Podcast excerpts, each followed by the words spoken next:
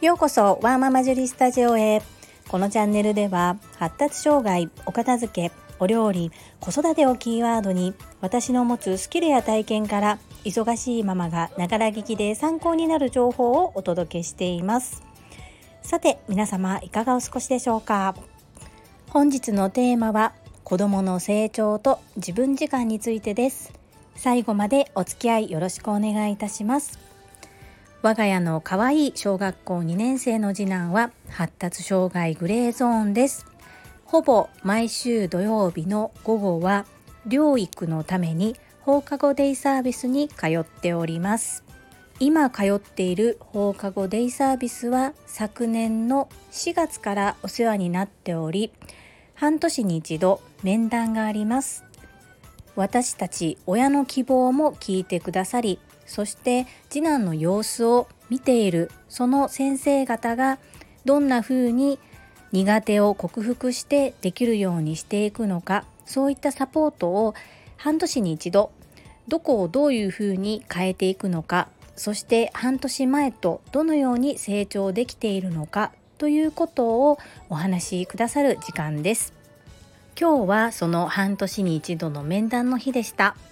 基本的にはスタッフの方から半年前から半年間かけてどのように次男が変わっていったのかというところをお話しいただきそしてその中でできていなかった部分も含め今から半年間どんな目標で進んでいくのかっていう話をしました。私が毎回お伝えしているのは私としてこうしてください。ああしてください。絶対にこうしてもらわないと困ります。ということは一切言いません。なぜかというと息子の外での顔と家での顔が違うからです。外でそのデイサービスの中で息子の様子を見てくださっているスタッフの方の方が息子のできるところできないところがよく見えていますので私からは家での様子家で私といる時に得意に見えているところ不得意に見えているところそして学校と学校の支援級の中でどのようなサポートをいただいているのか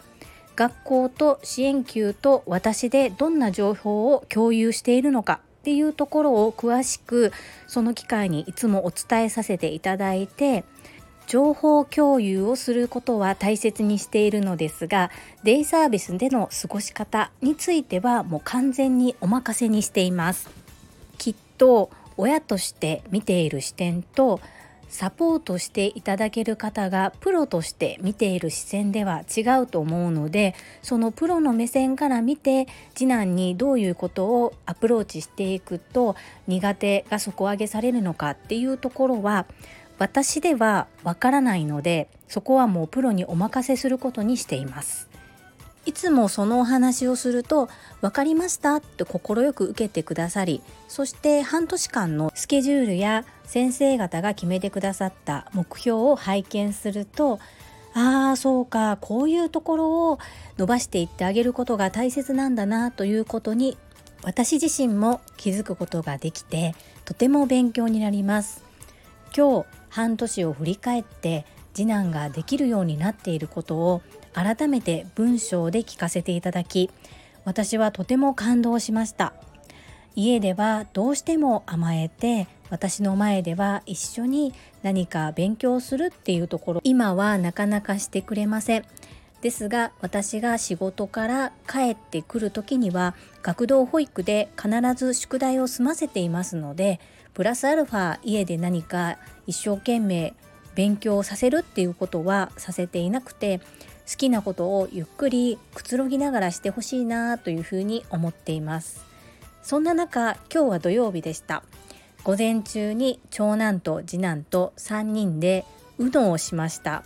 もう私何年ぶりかなっていうぐらいでうどんをしたのでもうルールもなんとなくうる覚えだったんですけれども子供たちにこれどうだったっけ？このルール教えて？とか言いながら実際にどんな風に進めるのかも子どもたち側から説明をするという体験もしてほしかったのもあって多分こうだったらろうなと思うところもありつつあえて子供にそんな質問を投げかけて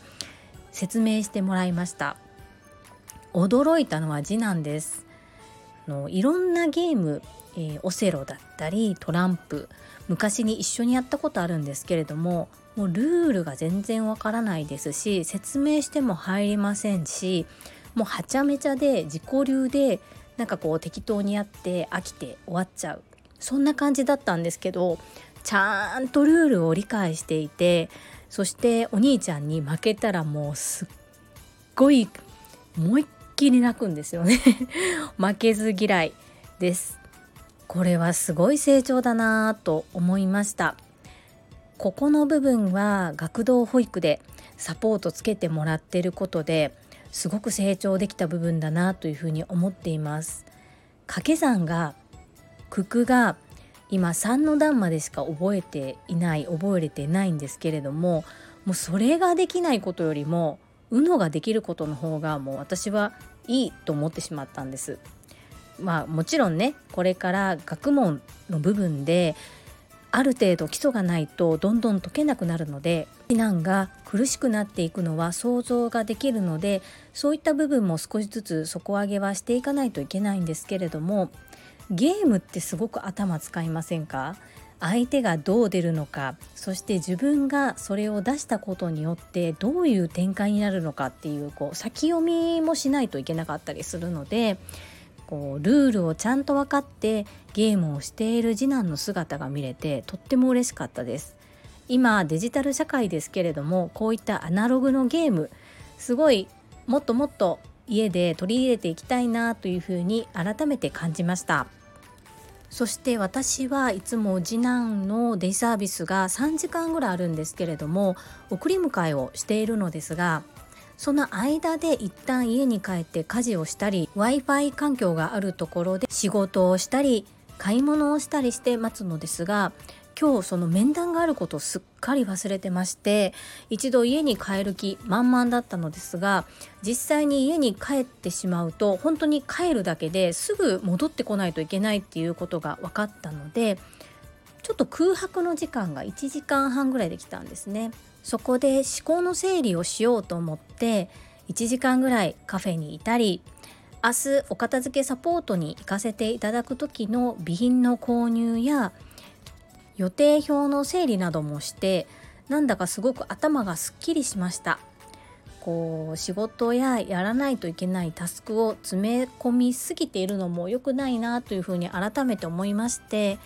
こう何もない時間っていうのを積極的に自分の中にスケジュールとして入れていきたいなというふうに思いました。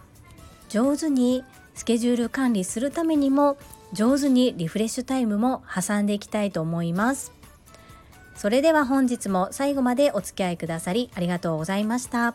皆様の貴重な時間でご視聴いただけること本当に感謝申し上げます。ありがとうございます。ママの笑顔サポータージュリでした。